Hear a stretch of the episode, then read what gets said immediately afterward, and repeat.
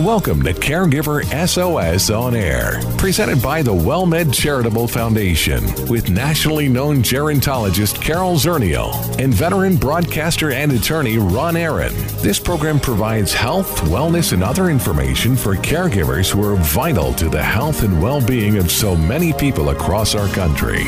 Now, here are your hosts, Ron Aaron and Carol Zernial.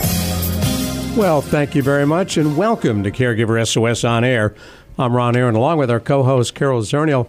Carol is a not only an expert in the field of aging and uh, gerontology, but spent a whole lot of years working with the uh, AAA here in Bexar County, the Area Agency on Aging, and is executive director of the WellMed Charitable Foundation. Nice to see you again. Nice to see you. We have come across uh, a gentleman who's going to join us now on our Caregiver SOS on Air hotline, Rajiv Mehta, who uh, founded an organization called Atlas of Caregiving. And I had a chance to talk to him off the air a couple of weeks ago. And it's pretty interesting how he got into the subject of caregiving. Rajiv, thanks for joining us.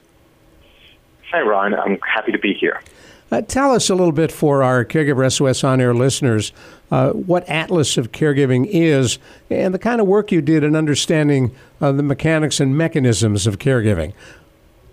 Uh, so we're a nonprofit based out here in Silicon Valley in California, and we've been both researching what it is that we people do to care for ourselves or families, uh, you know, at a very detailed level. What do we do day to day, even minute to minute?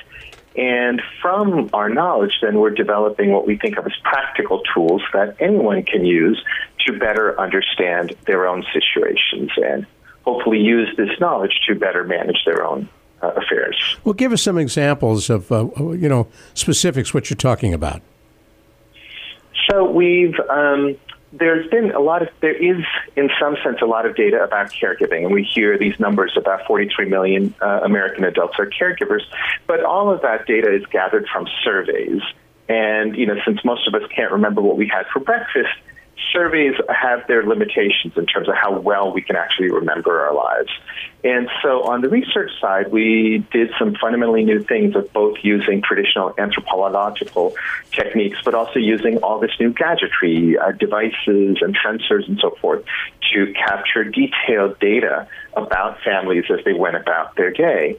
And through that process, I had a much clearer sense of how much time is spent on caring for each other, um, you know, who is involved in what way, what do different people do, and what is the impact of all of these caring activities on our lives. And so we've um, both done some groundbreaking research and then converted some of those research methods into kind of instructions that anyone could use to sort of see who is in their lives, where does the time go, and people have found this kind of method for greater self awareness really valuable. Most of us that are in intense caregiving situations are so busy doing the doing that we don't often have a good idea about who all is involved, how we are benefiting from other people's presence, or even, you know, where does the time go? And so people are often shocked to discover how much of their time they're actually spending on care and interestingly, getting this richer perspective on their lives gives them actually a lot of affirmation about how much effort they're putting into it and how much they are realizing through all of this effort. Well, talk a little bit. You know, you said the research and the caregivers are surprised how much time they're spending. What has been a surprise for you um, as you've conducted this research? Um, well, some of it was discovering that um, we are so unaware of the details of our of our lives, and at the same time, this wasn't surprising in retrospect. So, if you think of a business, businesses don't simply ask their people how much money they spent and where it went. They keep detailed records and accounting and so forth. And we discovered that there's no equivalent of that at home. And so, as an example, we've had people uh, keep logs of their day, and we've experimented with different types of logs. Almost always, people discover that they are spending so much more time on care than they thought. And this process also helped them reflect how, for example, interruptions take up an enormous amount of time. And so, in the course of a day, you might argue that I only spent, you know, two and a half hours doing care activities but those were so fragmented across the day that effectively they used up eight hours of the day. Well, I think and you. so Yeah, I think you cleared up something for me just in listening to you. I, I've always been suspect, particularly of the people who are holding a job and caregiving, that, you know, this I spend 10 hours a week caregiving, you know, just didn't seem realistic. And, and I suspect that that's one of the prime groups that's really not tabulating all the phone calls and the thinking time and the, you know, the planning time uh, as they're going through their day. And just sort of the sitting around time, which is non-trivial. We had one woman in our study, a woman in her late 50s, caring for a son who was like 25 with various sort of behavioral issues and so forth.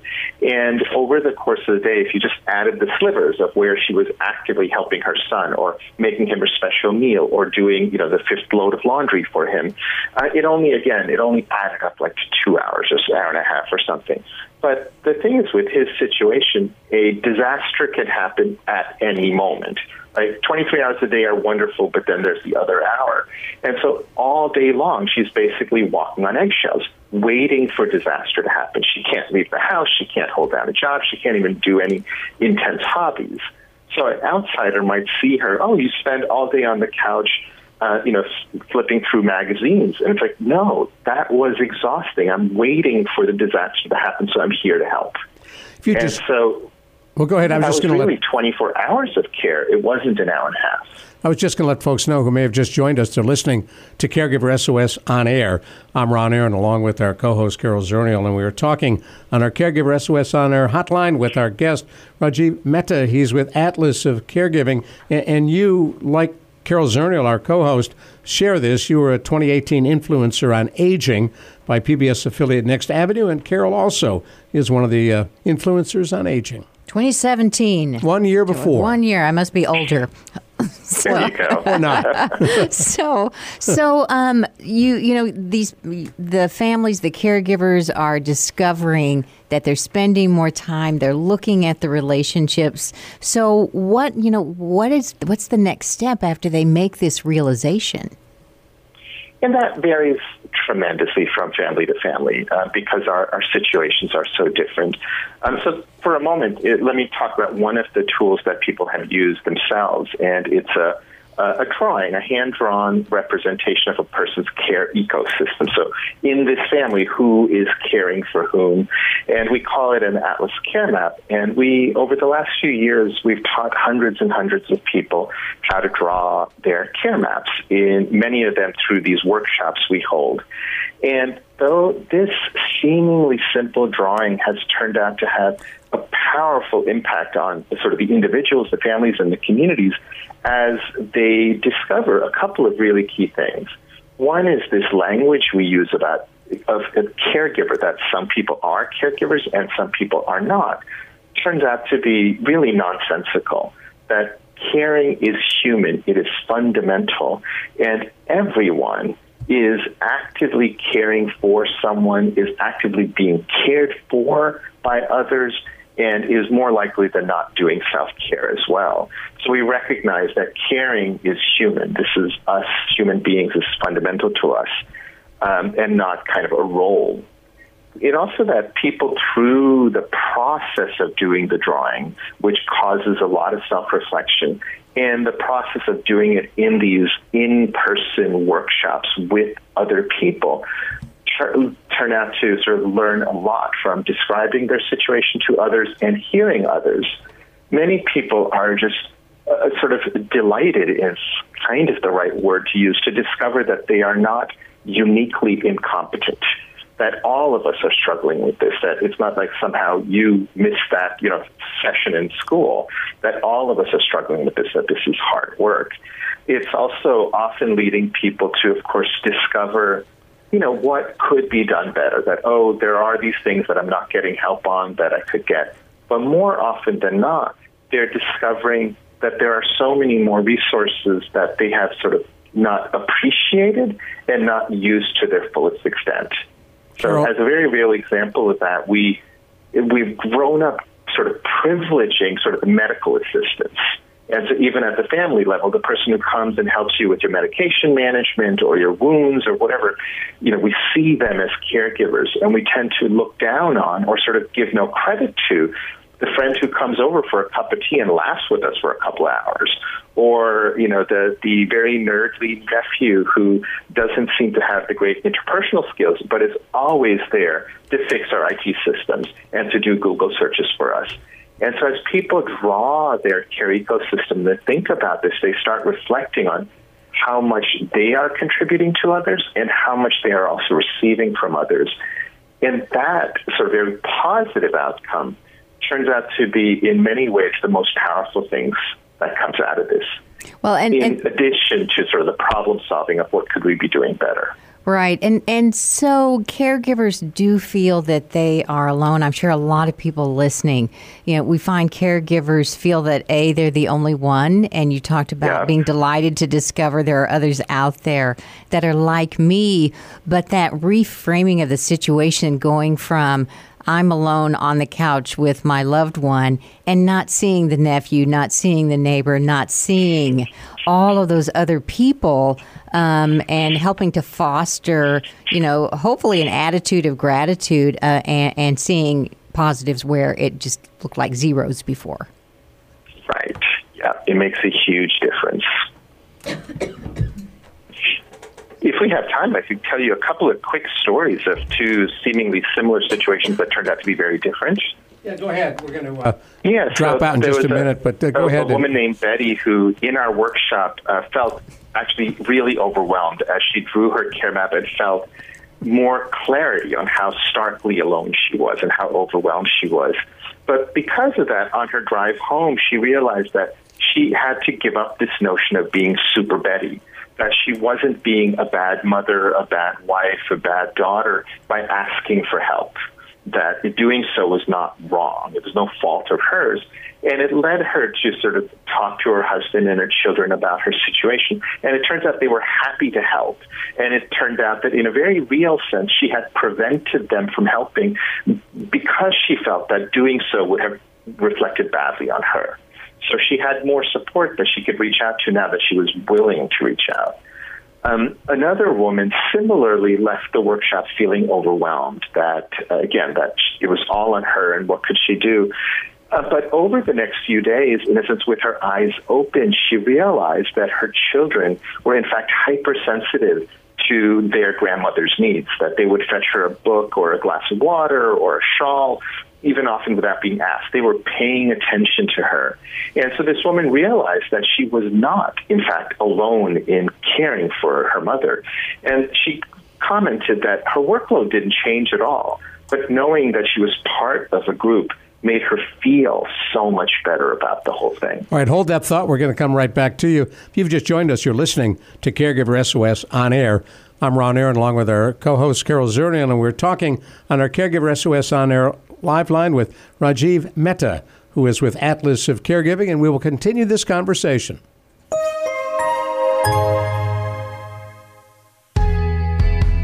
We are excited to bring you the all new WellMed Radio. Our goal is to help make listeners healthier by focusing on health and wellness for adults everywhere. The new WellMed Radio features Dr. Joshua Beck, an outstanding family physician, and attorney and veteran broadcaster Ron Aaron. Ooh, that's me. Each week, we will focus on health prevention and wellness that's critical to the quality of life. The all new WellMed Radio. And remember, WellMed Radio, Saturday at 7 a.m. on 9.30 a.m. The Answer, and Sunday at 12 on Freedom, 1160 KRDY.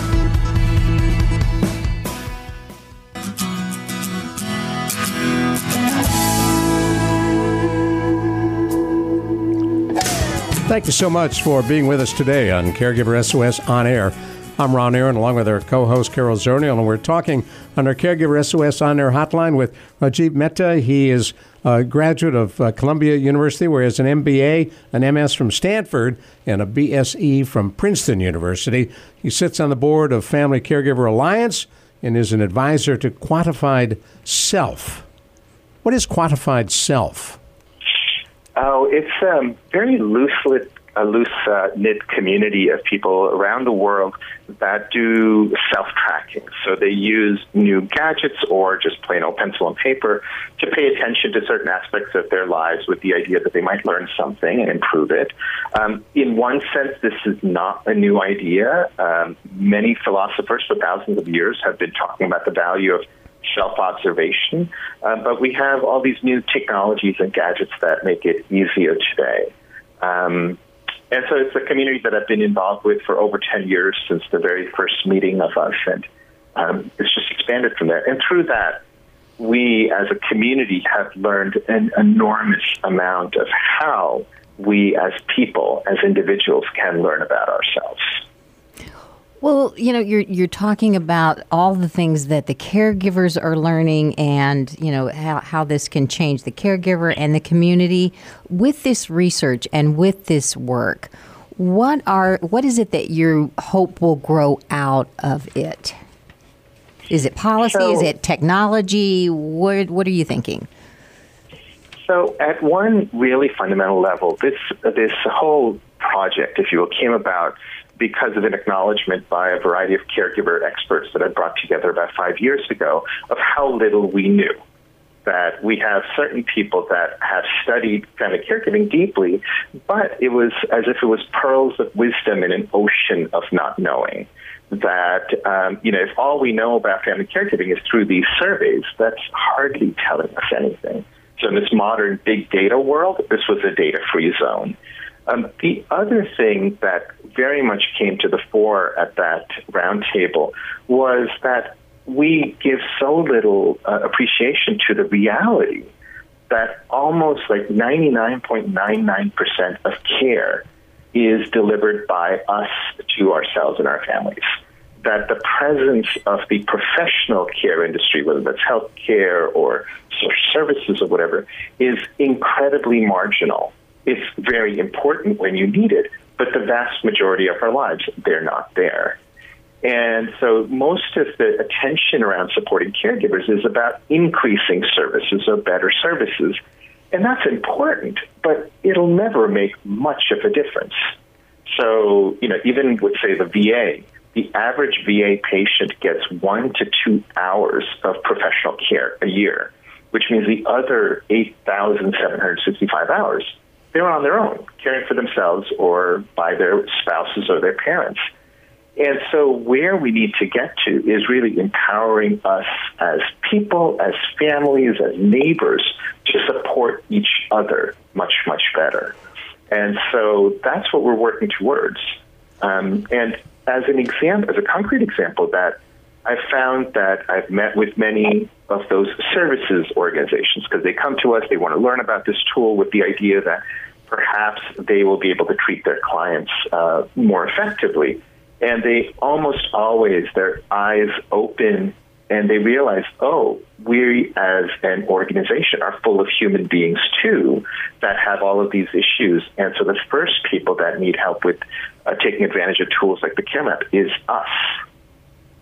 And so that the dramatic change we're trying to make here is how do we help us, people, families, neighbors, take care of ourselves much better? How, How do, we, we empower us with knowledge and tools to do so? How do we do that? This is the work ahead.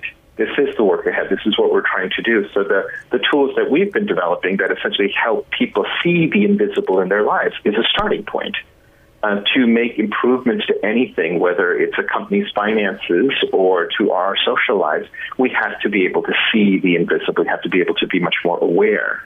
And so a lot of what we're doing is helping people see the invisible, their connections, where the time goes, how their moods change, what impacts that. Um, and then we're trying to empower people to learn to improve these things themselves. Um, it's really odd. We as society have taught us to kind of not think when it comes to our own health and well-being. We're told to talk to the doctor first, you know, sort of don't do it yourself, which is which is nonsensical when we are the only people there for 99.99% of the time. We have to get better at this. And so we as a society need to empower people through both kind of giving them social permission to do it, and we have to empower them with tools and methods for better understanding their lives. So I hear you saying a little bit about, you know, it takes a village, this idea of community and supporting Absolutely. each other, which is one of the things that probably contributes to the disconnect, the loneliness, the isolation, the depression Yep. that we see so Yep. rampant, you know, and people are trying to recover through social media that it's just not hitting that button. Yes, yes. In fact, um, I should stress that you know, like this this care map tool is used by people, not narrowly defined caregivers. So even people who don't have some seriously ill relatives that they're caring for have used the tool to understand their lives. And recently, there was a um, the head of a major sort of religious organization in one town who participated in one of our workshops. And he told us that his eyes were open to his own situation, that he's pouring all of this energy into his sort of uh, serving his uh, his members while neglecting his own family, neglecting his own friends, and this helped him see that. Um, similarly, we had another uh, gentleman who participated in who commented that you know he saw himself as sort of the typical American male. He was strong, stood up for himself, took care of himself, didn't rely on anybody else, and discovered that in fact, as he started drawing his care map, there were so many people contributing to his well-being. You know, his his son, uh, the the team of kids that he coached. He realized he was getting so much support from them. It's not just he was coaching them, and so it's opening people's eyes to the huge presence of their community in their lives, and having people recognize how much they are gaining even from the gifts of others is so critical to us addressing these issues of social isolation and, and fragmented communities. How do people find out more about uh, your organization, Atlas of Caregiving? Um, so the website is atlasofcaregiving, all one word, dot com. And um, in terms of the care maps, as, as they'll see, there's a menu item that just says care maps. It's right on the front page. Well, and you've got some how-to guides for people that might want to take the take a hand at doing some of the care maps on your website. Yes, that's right. There's um, there's in fact two uh, free sort of downloadable booklets that explain it in great depth. Um, there's just a two-page flyer that tells you the basics of how to do it. Although we encourage people to read the longer version. It seems so simple, but to get the full depth of it, it's it turns out to take some time. It's a good idea. And as much effort as we put into these how-to guides, I can't help but stress that doing it in community, doing it with others, is so much more powerful than simply doing it by yourself at a coffee table. Oh, I'm sure. Um, yeah, it would be to have it either family or friends. You know, I could see the benefit of that. Well, um, just you know, my my kind of thought take it, take away from this is would be my hope would that would be that people who who can better understand themselves and what's really going on and see what they have around them could also better articulate what they need. Um, and that we as a community could then respond with appropriate supports, you know, still for their journey. Absolutely. Their ability to sort of advocate for themselves, um, but also simply to tell their stories more clearly because they understand their story more clearly. It, it does make a world of difference.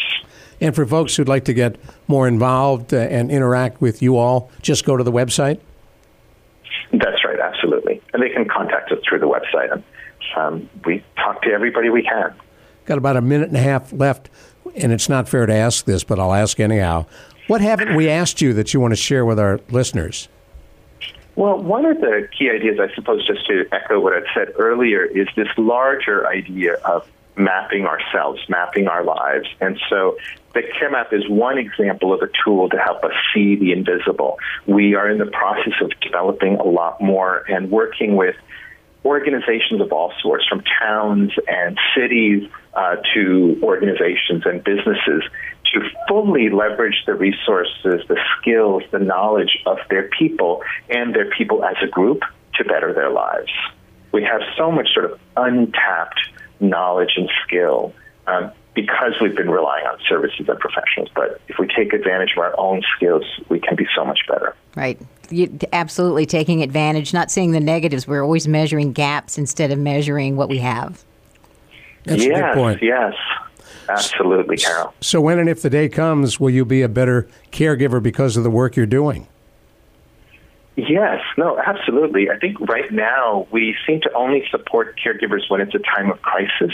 And honestly, that's when it's really, really, really hard for us Right. to learn new tricks. And an analogy I've used that people like is that as if someone showed up and said, Hey, you're in charge of a five course meal for a gala event for 300 people next weekend. Let us teach you how to cook. Oh, Are we going to leave like, you no, on no, that? no. You know, learning to cook started when it was scrambled eggs and toast. We're going to leave you on You that build thought. up the skills. Got to stop you right there. Thank you so much. We really appreciated you joining us. Well, thank you very much for having me, Ron and Carol. Take care. Bye bye. Thank you. Rajiv Mehta. I'm Ron Aaron with Carol Zernial. You're listening to Caregiver SOS on air. You've been listening to Caregiver SOS on air, an exclusive presentation of the WellMed Charitable Foundation. We welcome emails with suggestions and comments on this program at radio at wellmed.net. Join co-hosts Carol Zernial and Ron Aaron next week for more on caregiving, improving the health and well-being of caregivers and their care recipients everywhere. For more on caregiving and podcasts of our programs, visit caregiversos.org.